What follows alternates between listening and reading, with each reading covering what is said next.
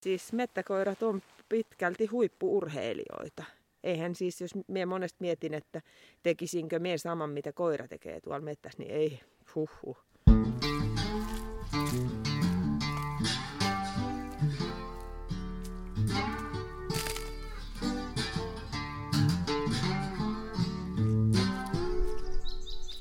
Moi! Mie on Matti Tieaho ja tää on Saappaat jalassa. Nyt mä oon ihan pöpelikössä. Mä oon Valkealassa, Kouvolassa siis, Inkerilän seudun metästysmailla ja, ja luonto ympärillä on hyvin erämainen. Topografia on, on raju. Tässä on tällaista mäkistä ja tuossa hetken aikaa sitten tultiin tähän kohtaan, niin tuossa oli sellainen ihan kapea pien peltotilkku. Hirvimiehenä kattelin heti, että siinä olisi ollut hyvä passipaikka ja tämä mettä tässä ympärillä on ihan, ihan näyttää oikealta metältä, ei ole mitään tällaista metsäpeltoa. Eli täällä metän puolella olisi kyllä vaikea ampua, ellei hirvi nyt sitten tulisi ihan syliin. Mun kanssa täällä Pöpelikössä on eläinlääkäri ja vahvan metästystaustan omaava Suvi Kapiainen. Tervetuloa. Kiitos. Tällä kertaa me puhutaan metästyskoirista, miten niistä pidetään huolta ja mitä kaikkea niiden kanssa toimiessa pitää huomioida. Miten Suvi, kun ihminen elää vuoden, se on vuoden vanhempi, mutta sanotaan, että koira elää samassa ajassa seitsemän vuotta, kun sen elinikä on lyhyempi, niin jos ajatellaan vuoden kiertoa, ajatellaan tällaista vuosikelloa, niin, niin voiko koira mennä yhden vuoden aikana sellaiseen rapakuntoon, joka ihmiseltä vaatii seitsemän vuotta? Oikein huonolla hoidolla niin voi mennä, mutta ihan peruselämällä ei. Eli, eli käytännössä niin se koiran elämä ei viljese seitsemänkertaisella nopeudella versus ihmisen. Periaatteessa, jos nisäkkäistä puhutaan, niin mitä pienempi nisäkäs, niin sitä lyhyempi elinikä. Mitä, mitä suurempi, jos ajatellaan vaikka joku norsu, niin ne elää myöskin pitkään niin kuin ihminen. Ja, eli suuremmat nisäkkäät on pitempi-ikäisiä. Ja toiset sitten lyhyempiä. Niin. Niin. Mm. No nyt kun me sanoin tästä nisäkkäiden koosta, niin sitten taas karhut ei elä 70-vuotiaaksi. Et sekin on nyt vähän, vähän tota... Joo. Mutta Mut su- suoraan se ei siis mene silleen, että nisäkkään koko vaikuttaa siihen sen elinikään, mutta esimerkiksi jyrsijät elää lyhyemmän eliniän. Kissat voi elää parikymmentä vuotta, koiratkin voi elää parikymmentä vuotta, mutta koirain, koiraeläinten elinikä pääsääntöisesti on niin kuin riippuen koosta, niin, niin tota, 5-15 vuotta. Joo. Kymmenkunta vuotta on semmoinen aika, aika ok ikä. Mutta siis voiko koira elää vain viisi vuotta? Voi elää. Ja sitten taas kun me sanoin tuossa, että suurikokoiset nisäkkäät elää pitempään, eli eh, ihminen ja vaikka nyt muuten lähti koiralla ajo. Niin, siellä on pihkakoira 10 V, eikä niin? Siellä on oma, oma kasvatti pihka käyttövalio jäniksen ajossa, niin ja haukkuu muuten ihan kuin nuorempikin koira. Se on ihan kokemuksella työntää. Haistaks me tässä nyt sellaista niin kuin tyytyväisen koiranomistajan totta kai, totta kai tässä tilanteessa se on ihan mukavaa, että koiralla lähtee ajoa. Meneekö me nyt pasmat ihan sekaisin? Voidaanko Ei, me jatkaa? Jatketaan, jatketaan vaan. Okei. Okay. Mutta siis tota, tuo on hyvin moninainen kysymys. Tai monimutkainen. Uh, mutta jos ajatellaan, Mut, hei. Joo, siis jos... esimerkiksi jos koiraeläimistä puhutaan, niin, tai koiraroduista, niin isorotuset koirat niin elää lyhyemmän aikaa. Jotkut jättirotuset, niin 5-6 vuotta, maks 7, niin sehän on hyvin lyhyt elinikä. Joo. Sitten taas pienirotuset koirat elää pidempään. Joo, ja nyt kun me puhutaan pienirotusista koirista, niin me ei, välttämättä, kääpiöt. joo, ja me ei välttämättä puhuta näistä huippuusa viritetyistä koirista, joilla ei ole enää enää ollenkaan. Ei, ei, ei. No siellä on ehkä just enemmän poikkeus, että jos eletään pitkä, pitkä ikä tai sitten sit saattaa olla, että tota, uh, jos eletään pitkä elän, elämä, niin tota, hyvä on, hy, se on hyvä koiralle, mutta se on myöskin voinut vaatia kirurgista korjausta hengitystä ja elinten osalta, eli hmm. sierainten laajennusta ja pehmeän kitalain lyhennystä. Joo. Mä kuuntelin just jonkun podcastin, jossa puhuttiin, että susikoirakin, tämä Saksan Seeferi, mikä se nyt onkaan, tämä, tämä Adolf Hitlerin silmäterä, niin mm. niin sitä on sen, sen oppien mukaisesti jalostettu niin, että, että huippusa jalostettu Seeferi ei enää pysty oikein kävelemäänkään. Että jalat lippaa niin ja näin. Niin. Se alapää, niin. takapää on mennyt niin, niin, niin tota, esteettisten ihanteiden takia ihan voimattomaksi. Kyllä. Karmeeta. Se on juuri näin. Ihan ihmisen niin, esteettiset ihanteet, mikä sitten taas on kenenkin mielestä esteettistä. Minustahan se on tietysti puhasta eläinrääkkäystä, että yleisesti mm. sama on sitten lyhytkuonuiset koirat. Niin. Mm. Mites noin metästyskoirat ylipäätään, sehän on laaja kirjo sekin, niin, niin ne on varmaan keskimäärin jalostettu tai jätetty jalostamatta sellaiseen kondikseen, että ne on keskimäärin terveempiä kuin sitten nämä tämmöiset esteettisesti jalostetut koirat. Periaatteessa, periaatteessa joo. Perinteisesti mettäkoirissa niin jalostukseen on otettu ne, mitkä, ne, ne yksilöt, mitkä toimii siinä työssä ja käyttökoirissa muutenkin. Ja tota, jos on rakenteessa tai terveydessä ongelmaa, niin sitten, sitten hän ei ole jatkoon päässyt. Eli se on tavallaan pitänyt sen monen metsästyskoirarodun tai käyttökoirarodun niin suht terveenä.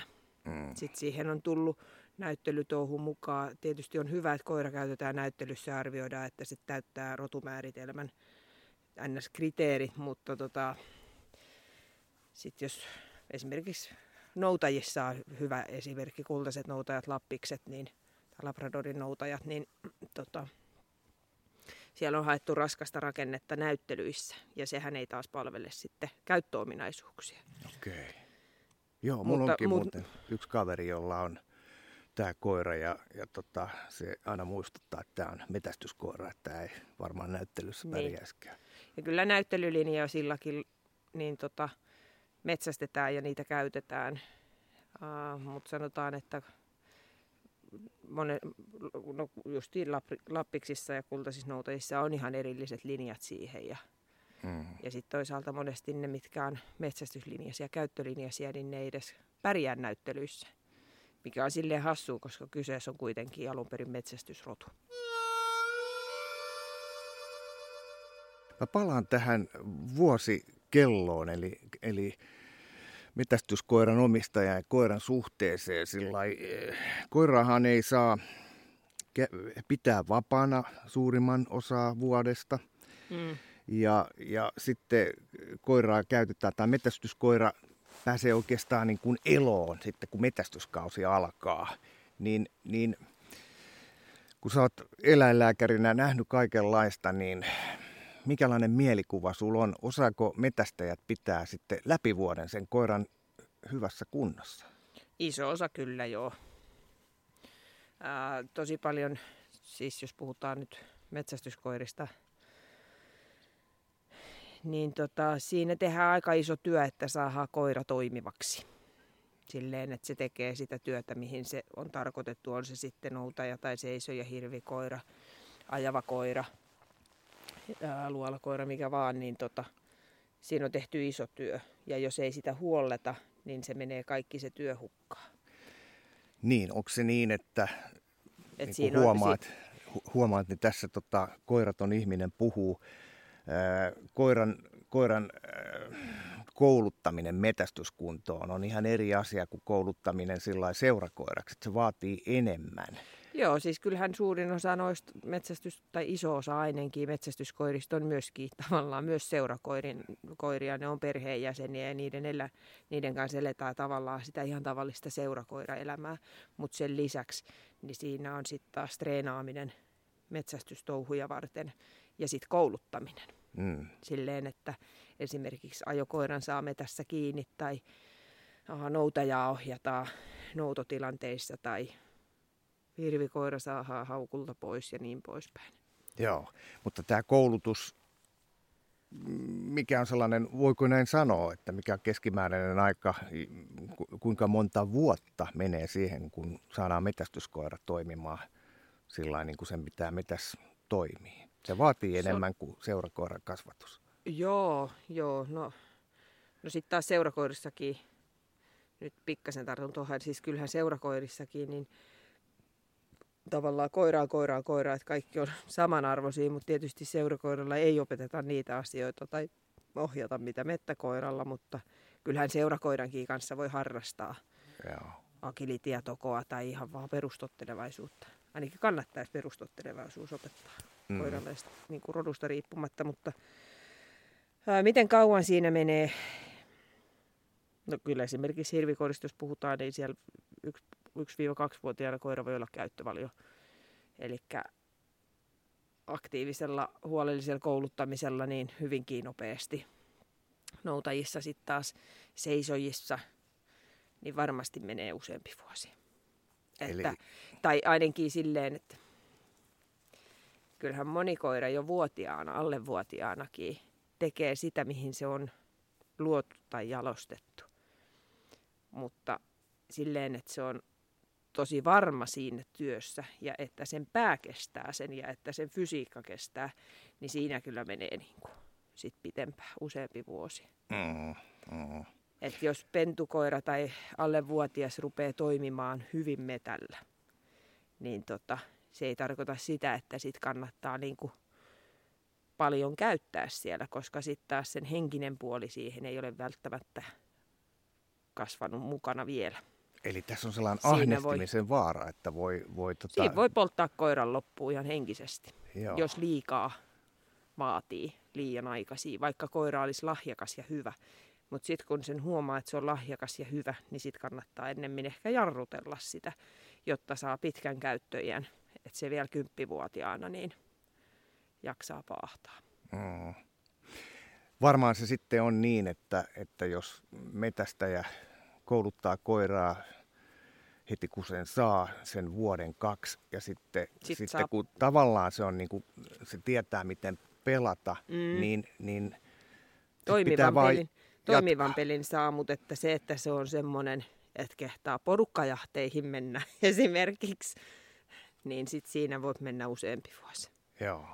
Silleen, että se on oikein toimintavarma. Ja... Joo. Voiko tehdä niin, että Sä oot kouluttanut sitkeästä koiraa neljä vuotta ja se on jo kahden vuoden päästä ollut peli on sille selvä, se tietää mitä tekee, mutta sitten isäntä väsähtää ja itse jaksakaan mennä metälle, niin, niin voiko se degeneroitua se koiran osaaminen? No periaatteessa se, minkä se on oppinut, niin sit se on sen oppinut, mutta joka kerta kun se on metällä, niin se kehittyy. Että se kehitys sitten vaan pysähtyy. Että mutta ei se, ei se varsinaisesti se opittu niin häviä mihinkään. Joo. Mutta jos, jos tota ei, ei sitten vie enää metällä niin, niin, niin kuin aikaisemmin, niin onko siinä jotain muita, muita sellaisia sudenkuoppia, eli, eli koira saattaa tulla fyysisesti sitten jotenkin altistuu enemmän tällaisille terveysongelmille? Tapaturmia sattuu helpommin tai... Eli siis jos nuorta koiraa on käytetty metällä ja sitten... Se on hyvin koulutettu ja sitten Joo. isäntä väsähtää ja ei viittikään enää käydä metällä, niin ajattelee, että huilataan tästä vaikka vuosi tai vaikka jotain mm-hmm. käy, ettei pysty. Mm-hmm. Niin sen jälkeen, kun se on vuoden se koira ollut sitten vähän tällaisella niin kuin tyhjäkäynnillä, niin Aivan. niin sen jälkeen se voi olla niin kuin jo kyllä sitä kuntouttaa pitää sitten. Joo. Tuossa kun alussa kysyit, että rappeutuuko koira tai meneekö koiran kunto niin kuin seitsemänkertaisella nopeudella, jos ajatellaan, Joo. että koiran vuosi on ihmisen seitsemän vuotta, niin, niin tota, jos se on vähällä hoidolla, niin kyllähän se lihaskunto siinä kärsii. Ja silloin, jos lihaskunto kärsii, niin silloin se koko tavallaan fysiikka, ketteryys, vaaratilanteiden, niin kuin, siis joku, no kaikki, kaikki jänteiden ja lihasten toiminta, niin kyllähän se heikkenee ja silloin ei voi siinä vuoden tai kahden, jos koira on täysin levos ollut, niin sitä ei voi vaatia niin kuin, toimimaan täysin. Mm. Sitten se pitää kuntouttaa. Joo. Milloin muuten tämä koirien vapaaksi päästämisaika, huom, mm. koirat on taas puhuu, niin mi- mihin aikaan se alkaa? Se on nyt tänä vuonna jo ilmeisesti alkanut. No joo, kiinnipitoaika päättyy 19. päivä, eli 20. päivä elokuuta nytten. Eli... Toispäivänä. Joo. Joo, joo. ja se jatkuu sinne, sinne helmikuun, loppuun. helmikuun loppuun saakka. Joo. No, ja ensimmäinen maaliskuuta alkaa sitten kiinnipitoaika. Joo, ja, ja tota, silloinhan koiraa tietysti ei voi käyttää samalla tavalla kuin se on, on tämä kiinnipitoaika, niin tarkoitan, tai haen nyt sitä, että, että nyt sitten kun tämä elokuun 20. päivä lähestyy, niin miten koiranomistajan kannattaa valmistautua siihen? Voiko se valmistautua siihen? No voi. Itse minä tykkään, että äh, riippuen, että mikä, mikä metsästysmuoto on kenelläkin lajina, mutta tota, itse tykkään, että pidä, pidän vuosittain jonkinlaisen tauon koirilla. Mihin aikaan? Uh, yleensä keväällä. Silleen, että kauden jälkeen niin lepo, lepokausi. Ja sitten kesällä jossain vaiheessa niin on hyvä ruveta reenaamaan. Ja sitten, eli ihan peruskuntoa ylläpitää. Joo. Mitä se lepo tarkoittaa? no se on sitten tavallaan niin kuin ihan peruslenkkeilyä, ei minkäänlaista pitkää juoksutusta tai uittamista. Kyllä toiset toki niin kuin liikuttaa koiraa aktiivisesti ympäri vuoden ja ihan varmasti toimii niinkin. Itse olen tykännyt vaan, että niin kuin raskaan mettäkauden jälkeen niin maalis- tai huhtikuussa niin on, on tota, lepokausi sekä ehkä se on minullakin myöskin. Eli, eli tota, vähän niin kuin huippurheilijalla, että yksi, yksi kuukausi vähän, vai? No, jopa kuukausi joo, tai parikin. Joo. Se on kuitenkin, niin kuin, no jos puhutaan Suomen ajakoirasta vaikka tai monestakin metsästyskoirasta, niin puolisen vuotta saattaa, tai ylikin on se tauko. Niin tota, pari kuukautta siinä semmoista löysäilyä, niin ei haittaa yhtään. Joo. Ehkä pientä massan keruuta saattaa olla metsästyskauden jälkeen koira hyvinkin kuivas kunnossa ja sitten kerätään massa ja sitten hiljakseen taas lisätään liikuntaa. Uittaminen on kesällä hyvä, hyvä muoto. Polkupyörällä juoksuttaminen mielellään silleen, että koira ravaa eikä laukkaa. Että laukkaaminen on rasittavampaa nivelille. Joo. Ja tota, ja irti, sitten... siis kiinnipitoaikanahan niin on koira pitää olla kiinnittää välittömästi kytkettävissä, että jos koira on koulutettu hyvin, niin se voi vaikka juoksuttaessa niin olla siinä vierellä. Luenko nyt tilanteen oikein, että meillä kun alkaa sitten lokakuussa se hirvikausi ja se Norja harmaa hirvikoira tulee siihen aamupassi, aamujakoon ekan kerran ja se painaa, se on sellainen niin kuin pyöreä muodoltaan, niin se on mm. oikeasti hyvin hoidettu koira koska sittenhän menee vähän aikaa, niin se on ihan erinäköinen, vaikka nämä viikoittaiset no hirvi, hirvijuoksut. Niin, siis kyllähän, no hirvikoirakin sanotaan, että tässä vaiheessa niin ei minkään koiran pidä elokuussa, kun koiraa saa metsästysoikeuden haltijan luvalla irti pitää jo, tietyllä alueella, niin tota, eli vaikka on nyt vaikka ei ole koiran kiinnipitoaika, niin se ei tarkoita sitä, että kaikki koirat saa juosta valtoiminaa. Silti pitää olla metsästysoikeuden haltijan lupa siihen, että koiraa juoksutetaan. Mm. Niin kuin me, no, me ollaan nyt metsästysseuran, jonka jäsen olen, niin alueella. Mikäs seura täällä on? Enkerellä on seurun metsästysyhdistys. Okei. Okay. Niin tota, äh, tosiaan niin ei tässä vaiheessa nyt elokuun lopussa, syyskuun alussa, niin koiran ei kyllä oikein oikein läskissä paksussa kunnossa pian olla, koska kyllä se sitten niin kuin, se rasittaa paljon, kelit on vielä lämpimiä, hmm. niin tota, oikein tuhti ei pitäisi olla.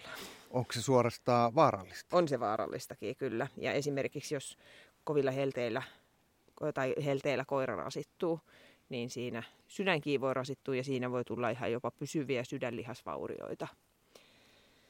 Uh, ja sitten myöskin sillä voi esimerkiksi koiran intoa tappaa. Et jos siltä vaaditaan tässä vaiheessa liikaa ja sillä ei ole vielä kuntoa, mutta on intoa Ja tietysti se innolla menee kyllä, mutta kun se kunto loppuu, niin se kyllä sit voi, voi kostautua. Ää, palautuminen on hitaampaa ää, ja sitten voi tulla ihan niin kuin vammoja. Tuossa kun kysyit siitä, että voiko koira rappeutua vuodesta tai kahdessa, niin voi. Ja varsinkin jos on kova into ja se innolla menee, mutta sillä ei se fysiikka ole vielä kunnossa, niin silloin tapahtuu helpommin tietysti traumoja. Voi mennä jänteitä, no, nivelen sijoiltaan menoja, ihan lihasvammoja. Törmäät sä eläinlääkärinä tähän työssä, että, että metästyskaus alkaa, niin sä näet, että, että koira on työstetty liikaa liian nopeasti, se on päästetty. Kyllä niitä, kyllä niitä näkee jo. Joo. Ja sitten saattaa olla, että just se, että niinku liian pitkää päivää liian varhaisessa vaiheessa. Että tässä vaiheessa ainakin omat koirat, no tänä kesänä, niin öö, on ollut huono koiran reenaaja, joten tota, tavallaan sitä nyt niin kuin tässä vaiheessa ruvetaan vasta reenaamaan. Ja se tarkoittaa sitä, että lyhyitä päiviä. Että nyt niin kuin tyyliin vaikka ajokoiraa pidän irti, niin se on maks kymmenkunta kilometriä jos se kauden aikaan peruspäivä on 30-40 kilometriä. Mm. Ja ei tunnu missään. Mutta tässä vaiheessa elokuussa, kun lämpö on 15-20 astetta, niin se 30-40 kilsaa, niin ei missään nimessä. Olisiko tämä hirvikoirille ihan sama juttu, että kausi alkaa? Niin kyllä ei missään nimessä kannata pitkää päivää. Olisiko, se, olisiko tämä 10 kilsaa se raja? No hirvikoirilla on sitten taas eri asia, että se riippuu millaiset hirvet on eessä. Että hirvikoiran tarkoitus on olla pysäyttävä. Eli se tavallaan pysäyttää hirvet ja laiduntaa, mm. tai ei laiduntaa, vaan siis paimentaa niitä. Eli tota, jos on niin semmoiset hirvet, jotka ei hirveästi liiku, niin se koirakaan ei liiku. Mm. Eli siinä ei kilometriä tule, mutta sitten taas sillä tulee sitä työskentelyaikaa. Se saattaa muutaman tunnin, useamman tunninkin niin kuin haukkua siinä hirvien ympärillä. Jos hirvet meinaa liikkuu, niin se paimentaa niitä ja pitää niitä paikallaan. Ja niin. koko ajan se välillä saattaa levätä se koira maata tai sitten se haukkuu ja se on koko ajan tavallaan valmiudessa ja jäntevänä. Mm. Et, et, et, kilometrit ei me, niin kuin, ole tavallaan se, mikä ratkaisee, vaan ehkä se työskentelyaika. Joo. Nykyään on hyvä, kun koirissa on nämä pannat ja näkee sen, sen kulutetun kyllä, kilometrimäärän. Kyllä. Ja sitten myöskin äh, haukkumäärän. Mm. No mites loppukaudesta? Kuinka pitkään se koira voi vetää? 30 kilsaa, niinkö? Päivä. No, siis sanotaan, että jos niin kun on ihan, jos vaikka nyt omarotu on Suomena jo koira, niin semmoinen peruspäivä saattaa olla 20-35 kilsaa riippuen, että miten on ajot mennyt ja muuta. Sitten jos kokeessa ollaan, missä tota, koiran tehtävä on, jäniskoiran tehtävä on niin kuin ajaa ainakin kahta jänistä, eli kaksi erää otetaan, niin siellä voi helposti se 50 kilsaa tulla. Mm, yhdessä päivässä. Joo. No, ja sitten se voi tehdä seuraavaan päivään sen saman uusiksi. Okei, eli se toipuu sen yön Se toipuu, joo. joo. No hirvikoirilla silloin, sama juttu. kunnossa. Joo. joo. Ja hirvikoirakin, jos silloin juoksuhirvet edessä, niin sanotusti, eli se joutuu paljon juoksemaan ja liikkumaan siellä perässä pysäyttääkseen ne, niin tota, kyllä silläkin voi kymmeniä kilometriä tulla. Joo. Joo, kyllä mulla on sellainen mielikuva, että Ja uimiset porukassa... päälle. Ja... Niin, joo, joo, joo se on. ja sitten just, jos on vaikka aremmat hirvet, niin pian rasaus, niin ne lähtee menemään. Mm, mm. Ja just tosiaan riippuu, että mimmo, ketä siellä on vastassa. Että... Miten se kannattaa siis treenata kondikseen koira ennen kuin kausi alkaa, mutta sitten kun kausi alkaa ja tulee se metästyspäivä, eli lähdetään vaikka viikonloppuna liikkeelle, niin pitääkö siinä, puhutaan nyt vaikka tällaista viikonloppumetästyksestä, päivän keikka, niin mm. vaatiiko jotain valmisteluja isännältä tai koiralta? Alkukaudesta vai keskellä No alkukautta, keski, loppukautta, varmaan se muuttuu sen mm, vuoden aikana. Mm. Mimmoista valmistelua tarkoittaa? Ruokinnasta tai muuten? Esimerkiksi. No, itse en ole ruokinnassa koskaan tehnyt muutoksia. Eli tota, on se sitten vaikka, että jos, jos, jos minä tiedän, että, no esimerkki taas Suomen ja koirasta, niin jos minä tiedän, että me mennään lauantain kokeeseen, niin me saatan maanantai, tiistain, ehkä viimeistään keskiviikkoon käyttää sitä metällä. Tai sitten pidän jopa viikon, että en käytä. Mm. Silleen, että tavallaan varmasti patit riittää sitten koko lauantain, jos se on se 50 kilsan päivä. Eli se ehtii palautua. Se ehtii palautua varmasti mm. kunnolla. Ja Joo. myöskin se, että sitten ei, ei loukkaannut. Mutta jos, se, jos minä maanantain tai tiistaisen käytän, niin sitten se on kuitenkin lyhyempi päivä. Mm. Niin sanotusti löysät pois, että, että se terävin into käytetään siinä alkuviikosta, jolloin se jaksaa keskittyä paremmin ehkä sitten lauantaina. Joo. Jos se on pitkän tauon jälkeen lasketaan viikonloppuna mettää, niin se saattaa olla niin intoa täynnä, että se tekee hölmöyksiä ja virheitä. Ja niin, se on myös henkisesti Se on henkisesti, joo, joo. Se on henkisesti koiralle. Sitten jos taas, ja melkeinpä siinä voi sanoa, että mikä tahansa koira, että mm. liian kuumana, niin mm. ei, se ei välttämättä ole hyvä. No mitä sitten, jos lähdetään kerran vuodessa viikoksi Lappiin? Minkälaiset valmistelut? Onko se vaan, että lähdetään, laitetaan no koira siis, siis siinähän nyt on, kyllähän siinä on se tehty se koko pohjatyö vuoden ajan.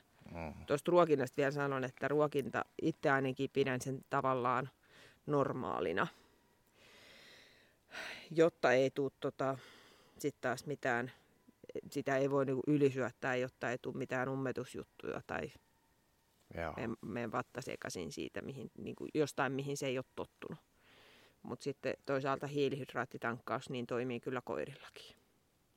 Semmoinen maltillinen. Ja sitten taas pala, rasituksen jälkeen hiilihydraattipalautus.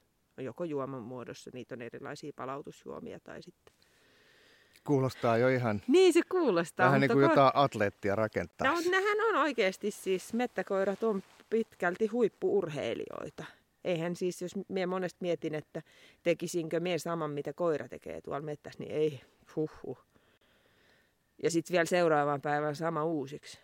4-50 kilsaa ja seuraavan päivän sama uusiksi, niin jäisi tekemättä. Joo, joo. Mutta tota, niin toi viikoksi Lappiin. No siinä kyllä jo pitää miettiä kaikki palautusjutut ja muut. Ja sitten myöskin, jos puhutaan... Siinähän on sellainen vaara, että kun se, mä puhun nyt vaikka itsestäni, että kun mä ootan koko vuoden, että se tulee se viikko, Joo. että pääsee sinne. Niin, ja siellä niin, asti ollaan. Niin, niin, niin tota, siinä on sellainen vaara, että koko aika ollaan Kyllä. ja mennään niin paljon kuin ja mahdollista. koirahan on innolla mukana. Mm. Mutta siinä kanssa justiin pitää niin kuin tuossa sanoit, niin on kepsit ja niillä me pystytään seurata, niin siinä pitää, jos ei, jos ei muuten tajua, niin katsoa kepsistä, että millaisia matkoja se koira tekee. Lintukoirat tekee justi useampi kymmen kilometri voi tulla. Ehkä pari-kolme päivää voi, voi ottaa sillä peräkkään, mutta sitten kyllä vaatii lepopäiviä. Eli Paras koko viikkoa olisi, ei voi vetää? Ei, no, kyllä jotkuu vetää, mutta ja varmaan joidenkin koiran polla ja fysiikka sen kestää, mutta, mutta toisaalta niin kuin,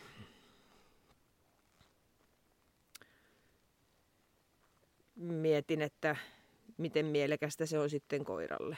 Kyllä se koira vaatii lepoa, että se mielekkyys pysyy. Mielekä- mm. Sitten sit jos sen innon tappaa ja metsästysinnon ja sen mielekkyyden koiralta, kyllähän koira tottelee ja haluaa miellyttää isäntää ja se tietää, kun se lasketaan mettään, niin se tietää, että mitä pitää tehdä.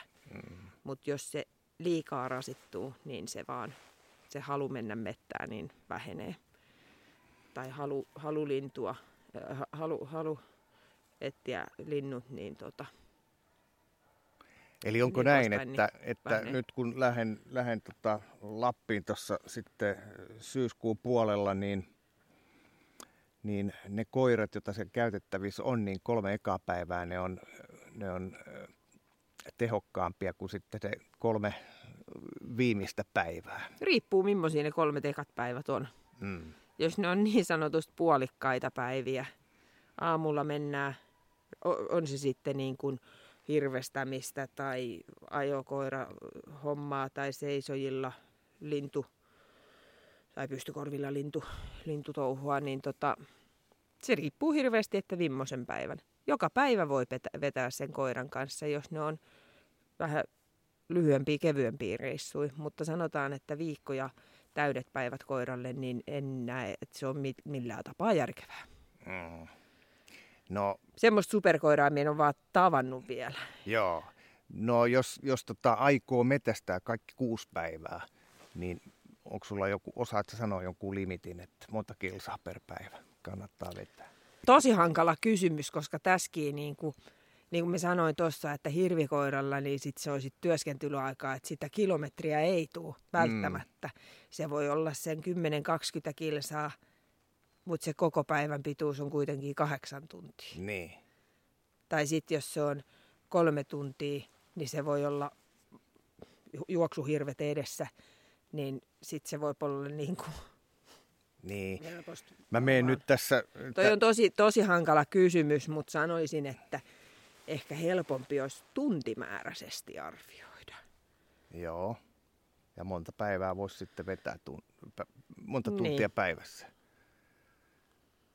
No minä sanon silleen, että ehkä puolikas päivä per. joo, niin. joo. On se sitten mikä koira tahansa, että jos ajattelee, että mikä on sen koiran normipäivä, niin siitä jos puolet ottaa joka päivä, tai sitten täyspäivä ja seuraava päivä on lepopäivä. Mm, mm. Ja sitten jokainen mies tuntee kyllä koiransa, että ne... Niin, mä olin just tulos tähän, että niin. tämmöinen koiraton kaveri, jolla on tämmöinen älykello kädessä, niin kaikki perustuu siihen kellon tuijottamiseen, että mitä voi tehdä, niin. paljon tulee kilometrejä, niin. niin, niin ehkä kuitenkin koiran kanssa kannattaa tarkkailla sitä koiraa. koiraa. Katsoa sitä koiraa, sen käyttäytymistä. Sen kuulo, kuulee jo tavallaan myöskin haukkuvilla koirilla niin tota, ää, haukusta vähän, että et onko siinä vielä poveria vai rupeeko olemaan väsynyttä.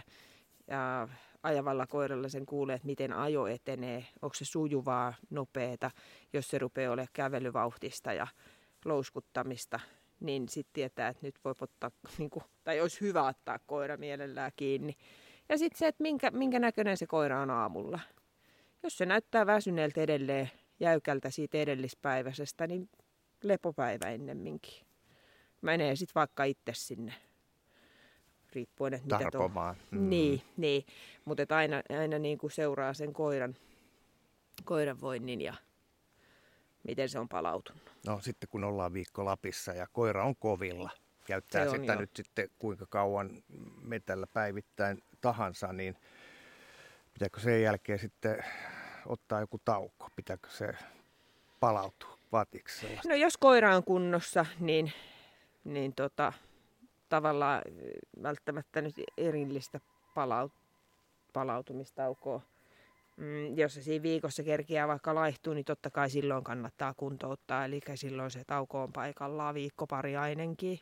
Mm-hmm. Uh, jos se taas vaikuttaa siltä, että se on kerennyt vähän niin kuin palamaan loppuun siinä, eli tota, on vähän, vähän intoa poltettu, niin sitten se vaatii jo useamman viikon tauon.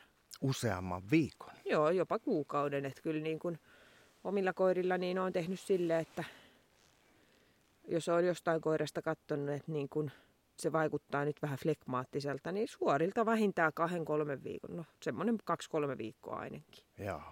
Ja nyt ei puhuta ei. sillä että sillä on jotain vammaa, vaan että se on väsynyt. sen, se, sellainen, että sen mentaalistatus, se vaikuttaa niin kuin väsyneeltä. Joo. Se vaikuttaa siltä, että sitä ei huvita. Joo. Harvoin näin käy, mutta että kun on käynyt ja mitään siitä ei koirasta ole löytynyt, mutta silloin on ollut vaikka rankka niin kuin, jakso takana. Mm. Se on käynyt paljon metällä, se on käynyt kokeissa ja se vaikuttaa haluttomalta, niin sitten olen suoraan pistänyt vaan vähän pidemmälle tauolle. Mites kun sen koiran kanssa menee mettään, on se sitten päiväreissu lähimetässä tai sitten joku pitempi rupeama vaikka Lapissa tai mm. Kainuussa ihan missä vaan, niin mikälaisia äh, vaaroja se koira siellä metässä kohtaa? Onko isännän, pitäisikö sen sen jotenkin tiedostaa, mitä kaikkea vaaraa siellä on. Mä nyt mietin vaikka näitä tällaisia pistäviä hyönteisiä ja minkälaisia vaaroja koira kohtaa metässä? Mitä kannattaa pitää mielessä? No joo, pistävät, pistävät eläimet tai purevat eläimet varmastikin. Onko vastaanotolle Suuri... tullut koskaan koiraa, jota olisi vaikka käärme purru metällä? Mm, me just mietin, että metsästystilanteessa niin en muista, että olisi tullut enemmänkin kotipiirissä. Joo. Ne on ehkä, mikä nyt ensimmäisenä tulee, jos, jos kysytään metsästyskoiraa kyynpurema, niin ensimmäisenä tulee mieleen joku hirvikoira, joka on ollut tarhassa ja sitten se käärme on eksynyt siihen tarhaan. Ja hirvikoirat on ehkä sellaisia, että ne tota, käy kiinni. Joo. Mutta tota, liikenne on tietysti varmasti yksi. Öö, sitten tota, pedot, totta kai. Suurpedot, sudet. Öö, sitten... Mäyrät. Mäyrät luolakoirilla, joo. Mm-hmm. Aa, ja tota, kyllä supikin saa vähän oikein sopivasta purrassaan niin ikävää jälkeen. Hirvet, jos on vaikka niin kuin, joo, vähän innokas tai nuori koira, niin voi joutua hirvien polkemaksi. Tai sitten jos on aggressiivinen hirvi vastassa mm. tai joku hirviporukka, niin tota, silloin koiran pitäisi olla tarkkaavainen, koska siinä saattaa tulla potkua tai joutua poljetuksi. Joo, mä oon tota, kokenut tämän, tämän, tämän tota, se on karmea tilanne siis sellainen hirviä, jossa on ollut koira, menee liian lähelle ja hirvi potkaisee ja henki pois Kyllä, tien. kyllä. Ja kun se hirvi potkaisee tai polkaisee, niin se tapahtuu aika nopeasti. Mm. Ja just tuossa, kun oli puhetta siitä, että hirvikoira ja kilometrien määrä, niin se ei ole se kilometrien määrä, mikä siinä ratkaisee, vaan se, että kun se koiran pitää olla koko ajan valppaana ja toiminnassa, että vaikka sillä ei matkaatu, niin sillähän on sitä pientä liikettä koko ajan siinä. Se väistelee koko ajan, se seuraa koko ajan sitä hirveä. Välillä, jos on rauhalliset hirvet, niin ne tosiaan voi pihalle koko porukalla levätä siinä. Mm-hmm. Mutta tota, mm-hmm. se on koirallekin iso rasitus ja silloin sen pitää olla koko ajan valppaana, sen pitää olla kunnossa. Et jos niin kuin tuossa sanoit aikaisemmin, että koira on tuhtissa, hirvikoira tuhtissa kunnossa, ja okei, jos se lihavas kunnossa on, niin sehän ei jaksa väistellä ja silloin vahinkoja tapahtuu tai onnettomuuksia tapahtuu herkemmin. Mm. Sitten oli noista vielä villisika. Villisika saap... Oletko törmännyt keissi, että olisi tuotu... On, on. Joo. Minkä, minkälaista jälkeä syntyi? Siinä oli tota, ilmarinta tullut hirvikoiralla ja keuhkosta läpi hammas, niin tai tuosta rintakehästä läpi keuhkoon, Joo. keuhkon puolelle. Ja koira selvisi siitä kyllä, se laitettiin sitten yliopistolliseen eläinsairaalaan viikkiin jatkohoitoon ja selvisi siellä. Ja sitten ää, keppejä saattaa mennä ajavilla koirilla, omallakin on mennyt tuonne suuhun parilla koiralla kielen alle. Ei, ei, ei. Joskus saattaa mennä niin syvälle, että sitten se ei niin kuin, että se vaivaa pitkän aikaa. Että sitä ei, se on siellä syvällä ja, ja jos katsoo suuhun, niin siellä ei näy mitään. Niin, että se jää sinne, Se jää sinne, ja se jää, niin se jää sinne ai, ja ai, se, ai. se vaivaa sitä. Ja sitten jossain vaiheessa, no viimeistään tietokonetomografiakuvauksessa, niin löyt, katsotaan, että täällä on nyt ylimääräinen massa. Mm. Sitten se avataan ja sieltä löytyykin paise, paise koteloitunut tikku. Joo. Tai sitten saattaa hengitysteihin, keuhkoihin mennä esimerkiksi kepinpala, havunpala ja siitä tulee kroonista eli pitkäkestosta niin hengitystä oiretta, koira köhähtelee, on välillä kipeä, välillä vähän sellaista keuhkokuumeoiretta, mutta se on kuitenkin ok. Niin, niin siinä, siis Sitten siellä on, on siis siellä vieras havu... esine, siellä on sellainen muutama senttinen havunpala. Joo. Mun potilaalla ei ole, ei ole tämmöistä sattunut, mutta Miten se, pitääkö se ottaa pois? Se tähystettiin pois sieltä. Vai oliko sille, että se oli niin kroonisen tulehuksen aiheuttanut siihen, että se keuhkolohko poistettiin. Sen jälkeen koira kuntoutui. Okei. Okay. Seisojilla sitten taas, niin tota, nopeudet saattaa siinä hakiessa lintuuettiessä olla niin nopeat ja kovat.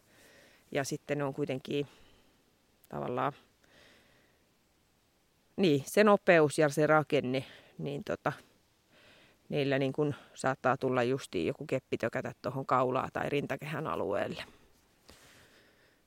Näitäkin on nähty. Mm. Ja tota, No sitten se maasto, on yksi vaara. Maasto itsessään varmaan on sellainen, että pitää metästää huomioida, mikä maastossa koira liikkuu. Joo. Jalat, siis nämä jalkapohjat. Joo, joo. On tietysti. Siis alkusyksystä, jos on kuiva syksy, niin sammal saattaa olla todella karheita. Se on niin kuin hiekkapaperia, se raastaa jalat. Sitten talvella korppakeeli, eli jääkansi lumen päällä, niin rikkoo jalat. Mm. Ää, tai voi rikkoa. Toiset koirat osa, osaa sovittaa liikkeensä silleen, että ne menee hitaammin silloin. Mutta ne toiset, toiset juoksee samaa nopeutta kuin paljaalla maalla ja silloin tietystikin tassut on kovilla. Sitten noista eläimistä vielä piti sanoa, niin ilves. Ilves voi myöskin sitten raadella koiraa, mikä, tai raapia ainakin. Mm. Eli vaaratekijöitä on. On, on ihan näitä niin kuin, uh, karkea sammal tai mursket mettätiellä, rikkoo jalat, uh, kepit, oksat, menee ne sitten ihosta läpi tai suussa limakalvosta läpi kielen alle tai ihan keuhkoihin asti joku havunpala karmeeta Ja liikenne. Joo. No, koirilla kun on se jalkapohja ja nyt taas koirat on niin puhuu, niin mm. siellä on ne anturat. Mm. Onko termi oikein? On. Niin, niin onko niin, että jotkut koirat, ne anturat on siellä jotenkin herkempiä kuin toisilla? Eli mietin nyt vaikka näitä seisojia, niin onko niillä sellaista rotutaipumusta, että ne saattaa haleta tai mennä rikki vai onko se vaan niin kuin kovan käytön seuraava no, huonoa tuuri? Kokemukseni mukaan niin ei ole rotu, rotujuttui siinä ja tietämykseni mukaan. Mutta tota, se on kyllä ehkä pitkälti yksilöllinen ominaisuus.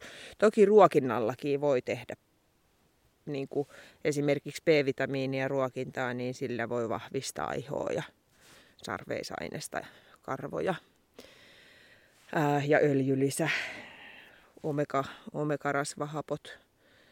Niin tota voi, siis tavallinen hyvä ruokinta niin, ja iho pysyy hyvänä, niin sitten se jää loppuun sit niinku koiran yksilölliset ominaisuudet. Mm. Se pitää sanoa, että musta pigmentti on tavallaan kestävämpää kuin punainen tai valkoinen, siis vaalea.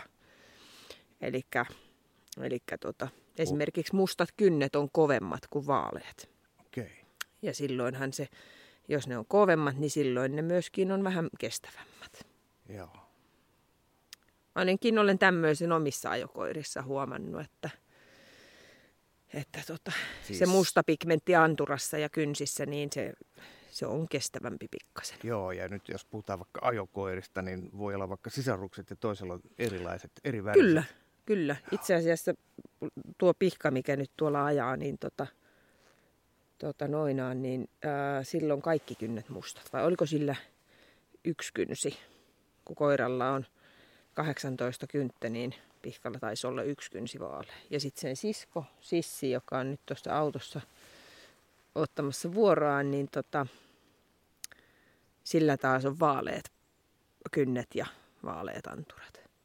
Mutta sitten ei sillä kuitenkaan enemmän, enempää ole anturaongelmia tai jalkapohjaongelmia ollut kuin tuolla pihkalla, mutta se vaan huomaa niin kuin kynsien kulumisesta ja yleisesti siitä anturan kulumisesta, että tuolla musta-anturaisella ja mustakyntisellä, niin ja ne on, ne on vähän kestävämmät, vaikka kummallakaan ei puhki ole mm. sillä lailla tai niin kuin ongelmia tullut.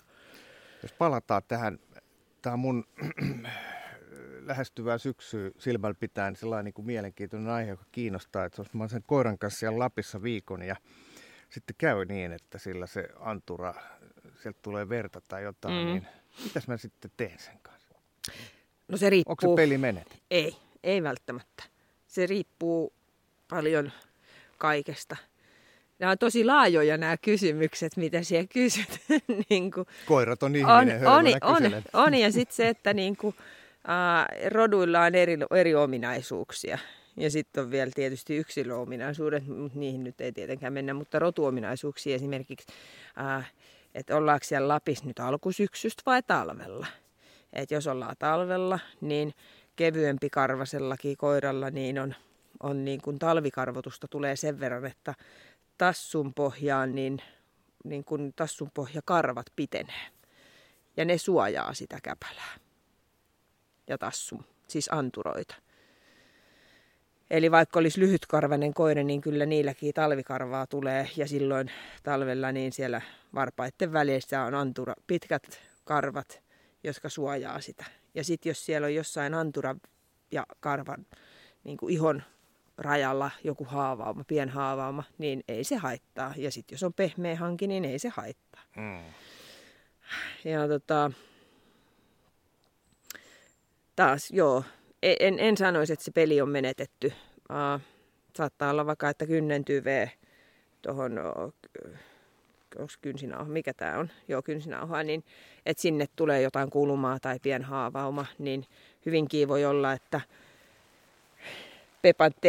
pepantteni ja yöksi ja, ja se paranee hyvin näkkiä sillä ja sitten taas riippuu, että vaikka kevyempi päivä seuraavaan päivään, niin ei ongelmaa. Sitten jos on semmoinen haava ja koira yhtään aristaa sitä, jos on niinku semmoinen syvempi haava, niin sitten tietenkin peli on menetetty ainakin päiväksi pariksi. Mutta voi olla niin, että päivän parin jälkeen kun Sitten voi homma niin... jatkuu, kyllä. Että ei tarvi heti kiikuttaa ei, ei, Rovaniemelle. Ei, ei, ei. Ja sitten taas, jos on anturassa vuotava syvä haava, niin sittenhän se kiikutetaan päiv- heti lääkäriin ja se tikataan ja sitten se on kyllä loppuviikko. Sanotaan helposti parikin viikkoa, niin sairastuvalla. Jaha. Eli sitten pitää odottaa kyllä ehdottomasti kunnolla, että se, jos on syvä anturahaava tai mikä tahansa syvä haava, niin sitten se odotetaan, että se paranee kunnolla. Mm. Mutta jos on joku pikkunen nirhauma, joka käytännössä ei vuoda edes siinä vaiheessa, kun koira otetaan kiinni ja koirailla ei ole minkäänlaista aristusta siinä ja se seuraavaan päivään on niin kuin hyvin pieni, siis käytännössä niin kuin meillä tulisi naarmu, niin ei ongelmaa. Tässä on nyt viime vuosina Suomessakin puhuttu paljon näistä eri koiraroduista, niillä, niiden jalostamisesta. Niin miten nämä Suomessa käytössä olevat tyypilliset koirarodut, niin onko meillä niissä mitään jalostusongelmia? Alkaako tulla sukurutsaa liikaa? Että Metsästyskoirissa vai yleisesti? Metsästyskoirissa. No sanotaan, että varmaan suurimmassa osassa metsästyskoiraroduistakin niin tota, on kiinnitetty huomiota matadorjalostukseen. Eli matadorjalostus tarkoittaa sitä, että on joku huip, ns-huippuuros, mitä käytetään paljon. Ja silloin se tietenkin kaventaa sitä Geeni. geenipoolia. Eli perimää, mikä, mikä rodussa esiintyy.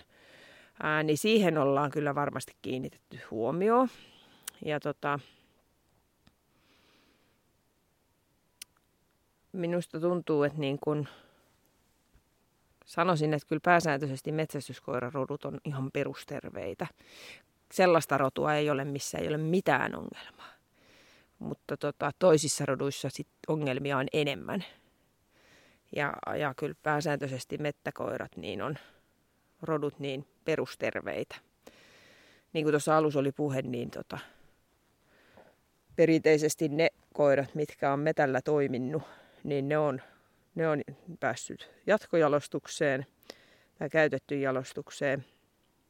Ja yleensä se, että toimii metällä ja osoittautuu työssään hyväksi, niin se tarkoittaa sitä, että sillä sillä perusrakenne yleensä on hy, ihan, ihan kondiksessa ja perusterveyskin. Mm. Jos on huonot lonkat tai huonot kyynärät, niin, niin kyllä siitä sen koirasta näkee, että ei se niin kuin, ei se keskivertoa parempi silloin yleensä niin ole. se näkee sitten aikuisena, sen mutta näkee... kun se menee tosta koiraa, niin mitä pitää... Ei, ei, ei. Joo, siis ei näe siinä, mutta tietysti se va- va- siinä vaiheessa, jos pentua valitaan, niin sitten katsotaan, että mitä ne vanhemmat on ja niiden taustat. Vanhempien vanhemmat. Joo. Et jos siellä on esimerkiksi ää, mettäkoira, millä on pitkä käyttöikä ja näyttelyssä todettu, että se täyttää rotumääritelmän kriteerit – ei sen tarvi huippukaunis olla mun mielestä, kohan se on riittävä, kohan se on rotunsa edustajan näköinen. Mm. Ja se, että se on keskivertoa parempi tilastollisesti, niin tota, keskivertoa parempi rotunsa edustaja. Niin todennäköisesti silloin ne pennutkin on parempi. Eli, tässä... Eli jos käyttää huonoa, huonoja yksilöitä, niin tota, silloin tulee todennäköisesti huonompia jälkeläisiä. Voi siellä tulla joku hyväkin, mutta todennäköisyys on, että suurin osa pennuista on keskivertoa huonompia. Kun sä puhuit tästä matadori-trendistä, niin. Niin, niin se ei nyt tarkoita tässä metästyskoirista puhuttaessa sitä, että, että jos on oikein hyvät, hyvät taustat, niin se johtuu siitä, että on, on tota, kehitetty sitten liian pienessä geenipoolissa tätä hommaa, vaan se tarkoittaa sitä, että se todennäköisesti on parempi koira kuin sitten... Niin, se yksi yksilö on parempi ja sitten kaikki haluaa tietenkin omalle nartulle sen. Mutta se tarkoittaa vääjäämättä sitä, että sen uroksen jälkeläisiä meillä onkin yhtäkkiä tosi paljon ja sitten kun niit, niille jälkeläisille etsitään parituskumppania, niin sitten ollaan jo sukusiitoksen niin kuin sukusiitosprosentti nousee. Ja sitten jos sukusiitosprosentti nousee, niin silloin perinnölliset sairaudet ilmenee useammin. Mm. Ja sen takia niin kun sitä ei suosita. Et koitetaan, meillä on kaikissa roduissa, niin on kyllä varmasti riittävästi hyviä uroksia ja narttuja, että käytetään, jos niitä käytetään laajemmin, niin silloin se rodun terveyskin väistämättä, sanotaan käsittääkseni niin kuin tutkimusten, ja tilastollis- tutkimusten mukaan ja tilastollisesti niin pysyy hyvänä. Ja tota, mm, niin, vastaako toi kysymykseen? Suomi on aika pienmaa. Suomi Pien tämmöinen on... kielialue ja, ja tota, me pelataan aika, aika tota, paljon tämän oman kielialueen piirissä, niin onko tässä, onko meillä Suomessa sellaista vaaraa, että nämä geenipuolit on ajautumassa niin kuin liian pieniksi? On joissain roduissa on. Missä roduissa? Äh, no tota, no taas mä menen tähän omaan rotuun Suomena ja koiraa, mutta siihen kiinnitetään huomiota. Vielä ei olla sellaisessa tilanteessa, että geenipuoli on liian pieni, mutta kun Suomena ja koirahan on ihan puhtaasti Suomen sisällä. Äh, Karjalan karhukoira Suomen sisällä. On niitä kyllä tietysti Pohjoismaissa muutenkin. Pohjan pystykorva, Suomen pystykorva. Eli suomalaiset rodut. Sitten on tietysti pienempiä pohjoismaalaisia rotuja myöskin. Mutta tota, kun rodun harrastajat sen asian tiedostaa, niin silloin ne osaa myöskin niin kuin jalostusvalinnoilla, eli mitä, mitä urosta narttua käytetään jalostukseen, niin ne osaa sen tota, huomioida myöskin. Mutta onko semmoista niin kuin, tavallaan sukupuuttovaaraa, niin ei toistaiseksi. Joo. Mutta kyllä se on semmoinen asia, mikä pitää tiedostaa. Yksi hassu juttu, mitä on miettinyt, niin sitten taas meillä on ää, jotkut maailmanlaajuiset rodut, missä kyllä geenipuolia tavallaan riittää, mutta silti ollaan saatu terveys aika huonoksi. Mitäs tällä No esimerkkinä niin kuin, no sanotaan bokseri, ihosairaudet ja syöpä – niin ne vähän kulkee valitettavasti käsi kädessä. Saksan paimen koira rakenteineen ja perinnöllisen ja sairauksineen, niilläkin on sama allergiasairaudet ja syöpäsairaudet. Eli et, et se ei se välttämättä se rodun suuruus vaikuta, vaan ihan se kaikki, että mitä me, mitä me päätetään ja tehdään ja millä, millä niin kuin,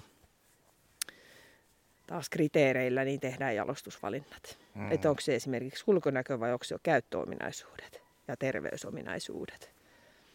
Että jos se ulkonäkö on, niin sitten meillä on maailmanlaajuinen lyhyt kuonuiset koirat esimerkki. Ei voi sanoa, että on perusterverotu. Mm-hmm. Eikä voi sanoa ehkä välttämättä bokseri, Saksan paimenkoira, niin nekään, että on perusterve. Joo, mutta jos puhutaan näistä suomalaisista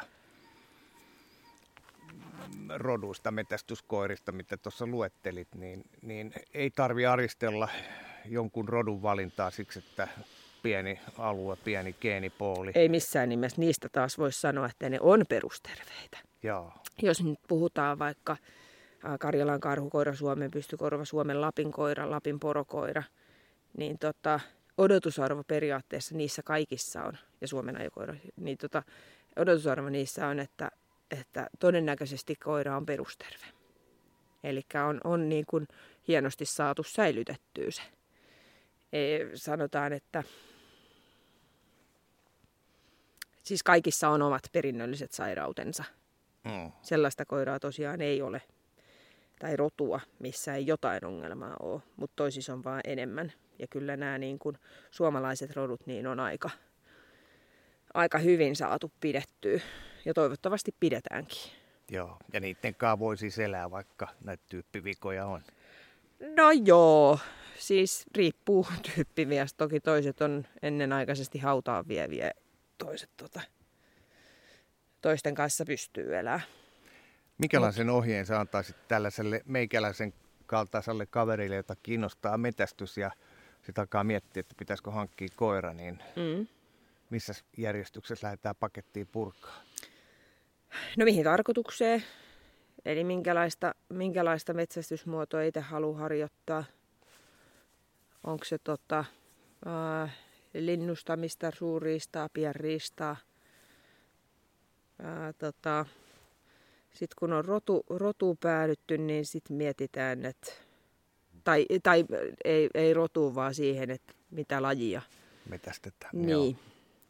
Mitä lajia harrastetaan ja se, sitten, sitten katsotaan, että mitä rotuja siinä on. On ne sitten ajavia koiria tai hirvikoiria tai luolakoiria ja katsotaan, että minkälaisia rotuja on ja mikä on niiden rotujen terveystilanne ja rotujen ominaisuudet. Ja tota, sitten kun on rotuun päädytty, niin sitten katsotaan, että yleensä niin rotuyhdistyksen nettisivuilla on esimerkiksi pentueilmoituksia. Sitten katsotaan, että minkälaisia pentueita siellä on ja minkälaisia terveys- ja kilpailu- tai koetuloksia niillä vanhemmilla on. Ja sitten jos on tuttuja, niin kysellään tutuilta myöskin ja sitten voi kasvattajilta kysyä, mutta että sellainen, että minkälaisia koe- ja terveystuloksia on vanhemmilla ja niiden vanhemmilla ja minkälaiset on esimerkiksi sen, jos katsot, että tuosta pentuesta minä haluaisin tai tuosta yhdistelmästä haluaisin pennun. Sitten katsoo vielä niin kuin sen vanhemmat, että minkälaiset on vanhempien sisarukset. Se, se tekee vähän semmoista, tai etsivää työtä. Sala, niin, salapoliisin homma. niin, se ei niin. ole ihan helppo homma, että tosta vaan, tai sitten, tai sitten, niin, No juuri näin. Sieltä taisi mennä kyyhkyt sopivasti. Voiko hankkia sellaista koiraa, joka pelaa suurin piirtein kaikissa metästysmuodoissa? Voi. Se vaan ei sit yleensä pelaa missään oikein hyvin, mutta se pelaa sitten kaikessa jollain tapaa. Mikäs on tämmöinen koira? Eh, no perinteisesti on sanottu, että laikat on sellaisia. Okay. Eli kaiken riistan koiriin. Ja sitten toisaalta esimerkiksi äh, pienet terrierit, Saksan metsästysterrierit saattaa olla sellaisia jotkut pienet spanielit. Eli tota, mm, pienet spanielit niin äh, saattaa noutaa tai äh, pölläyttää rusakot liikkeelle ja niin poispäin. Joo. No, on kaiken riistan koiria. Mitkä on sellaisia koiria, jotka, jotka on tosi sellaisia spessuja, niin kuin koira per lajityyppisiä? Tuleeko mieleen tällaisia? No hirvikoirat kyllä varmasti ensimmäisenä. Tosin hirvikoirissakin on sitten, että niitä on, sit on karhuhaukkuvia. Mm. Ää, perinteisesti sitten suomenajakoirat, jänis tai kettu. Tosi suomenajakoirissakin on myös suurriistaa haukkuvia, eli karhua haukkuvia, ilvestä. Ää, nämä omat, mitkä on mukana, niin on ihan puhtaasti jänis. Joo. Eli ne on, ne on ihan niin kuin puhtaasti. Sitten tota, no seisojissa linnut.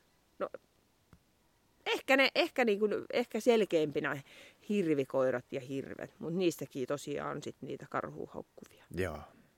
Voiko ihminen, joka asuu kerrostalossa, edes harkita Ehdottomasti voi. Totta kai voi.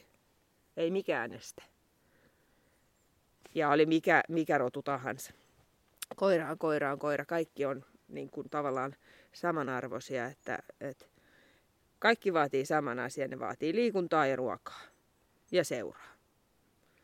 Ja tota, mm, no jos nyt ajattelee, että joku Suomen pystykorva vaikka kerrostalossa, niin nehän, nehän, nehän kommunikoi paljon haukkumalla. Niin. Mutta sekin on ehkä koulutuskysymys ja totuttamiskysymys. Eli voi Jos saada nyt, sellainen koira, joka ei sitten hauku kaikkea Niin, joka vaan toteaa, että no niin, täällä on tätä kerrostaloelämän mölyä. Ja se toteaa, että ei tässä tarvitse vahtia. Hmm. Pennusta asti kutottuu. Että tota, ja minusta siinä on hyvä, se, hy, hyvä puoli sekin, että, että tota, se koira on ainakin sit osa alla joka paikassa. Tai niin kuin itse tykkään, että koira totutetaan olemaan joka paikassa. Mm. Se osaa olla tarhassa, se osaa olla kerrostalossa, se osaa olla omakotitalossa. Se kulkee mukana. Silloin sen kanssa on helppo lähteä vaikka toiselle puolelle Suomea kokeisiin.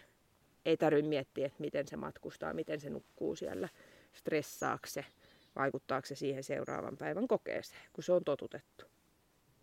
Ja tota, joo. Minkälainen se on... Sama tavalla, että missä se makaa sen työpäivän ajan. Onko se tota, kerrostalokämpässä vai tarhassa vai omakotitalossa. Joo. Minkälainen on metästäjän ja metästyskoiran suhde? Onko se mitenkään erilainen kuin perus tämmöisen seurakoiran ja omistajan suhde? No periaatteessa ei, periaatteessa joo. Eli tota, lemmikkinä niin ne on varmasti yhtä tärkeitä ihan takuulla ja perheenjäsenenä. Mutta sitten taas niin kuin mettäkoiran kanssa, niin siinä vaan on se lisänä se, että on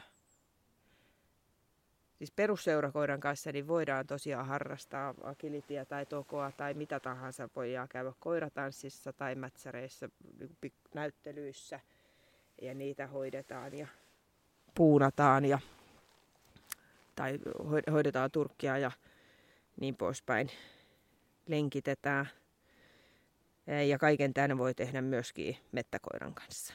Sitten siinä tulee vaan lisäksi se metsästyspuoli, siihen treenaaminen, kouluttaminen ja se metsässä työskentely ja ne kokemukset, erilaiset kokemukset, mitä sieltä tulee. Niin tota, se tavallaan, tavallaan niin kuin joo koen, että se suhde on vähän erilainen koska se vaatii ihan erilaista työtä, että pääsee semmoiseen pisteeseen, että on toimiva koira, minkä kanssa on ilo tehdä töitä. Vaatii enemmän töitä. Se vaatii töitä kyllä. Ja tota,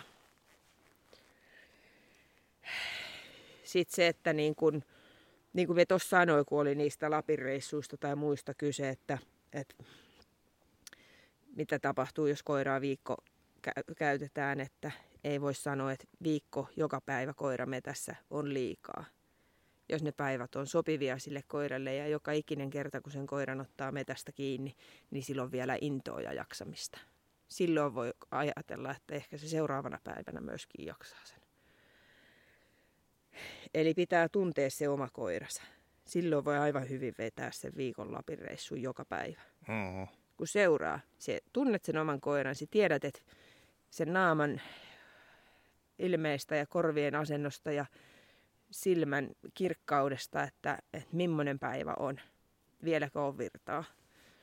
Ja tota, kokemukseni mukaan niin sanoisin, että ehkä semmoisen koiran kanssa, että mi, mi, mikä ei ole tavallaan niin kuin metsästyskoirat voi ajatella huippuurheilijaksi, niin, niin tota, ei samalla lailla ehkä peruskoirasta näe niitä vireen muutoksia, mm. mitä työ- ja mettäkoirasta näkee. Et sikäli se on erilainen se suhde ja se luottamus koiraan ja koiran luottamus minuun.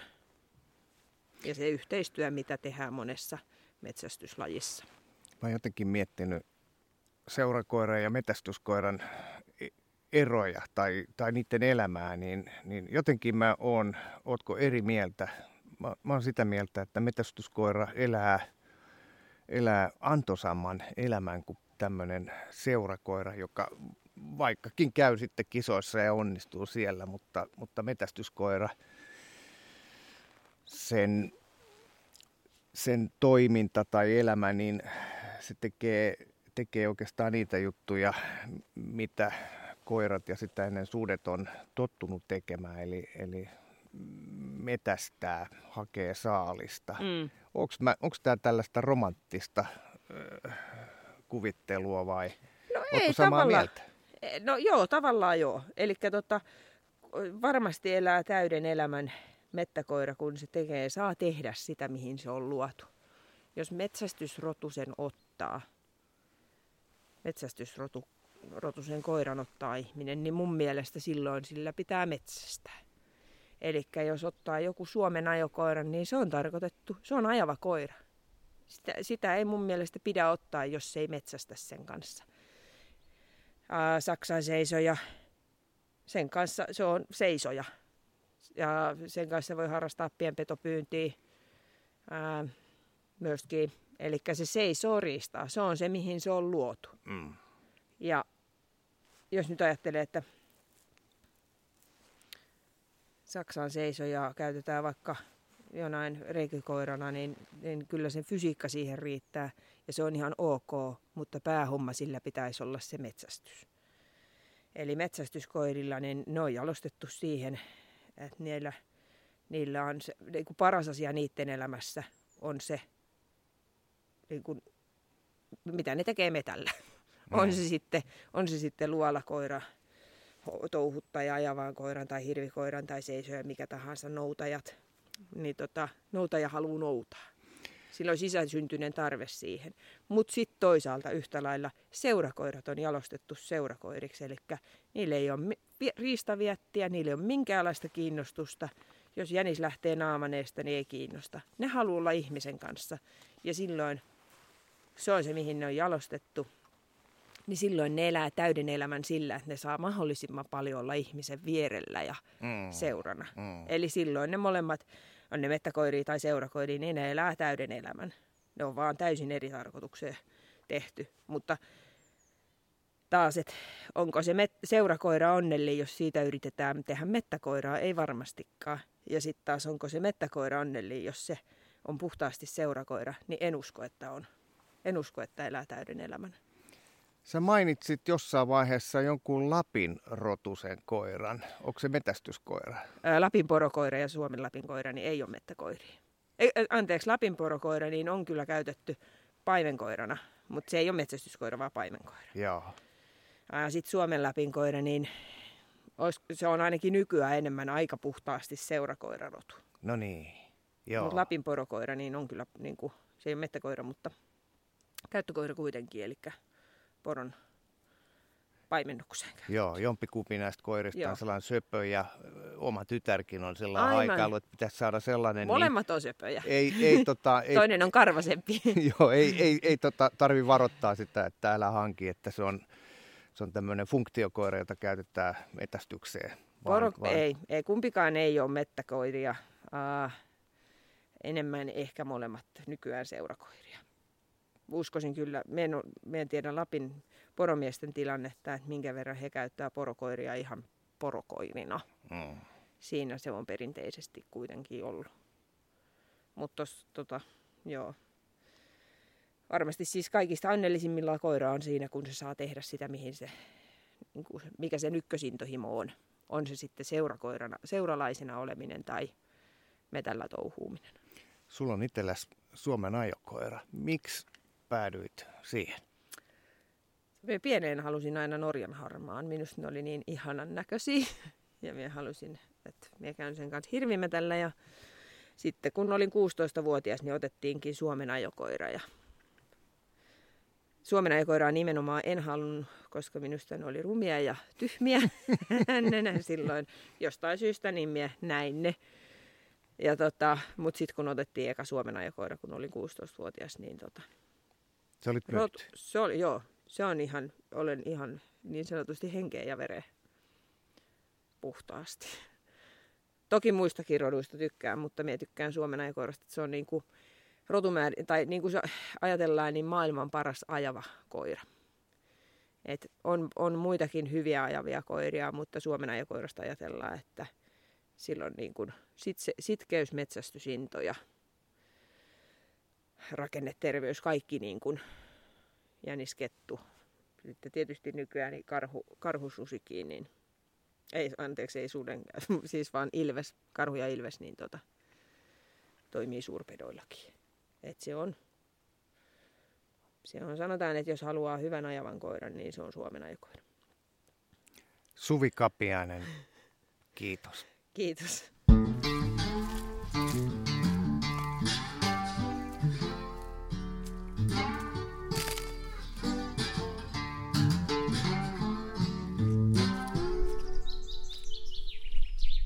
Tämä on Kouvolan Sanomien Saappaat jalassa podcast. Pysy ajan tasalla paikallisista asioista ja tilaa Kouvolan Sanomat diginä edulliseen tutustumishintaan osoitteessa kouvolansanomat.fi kautta podcast-tarjous.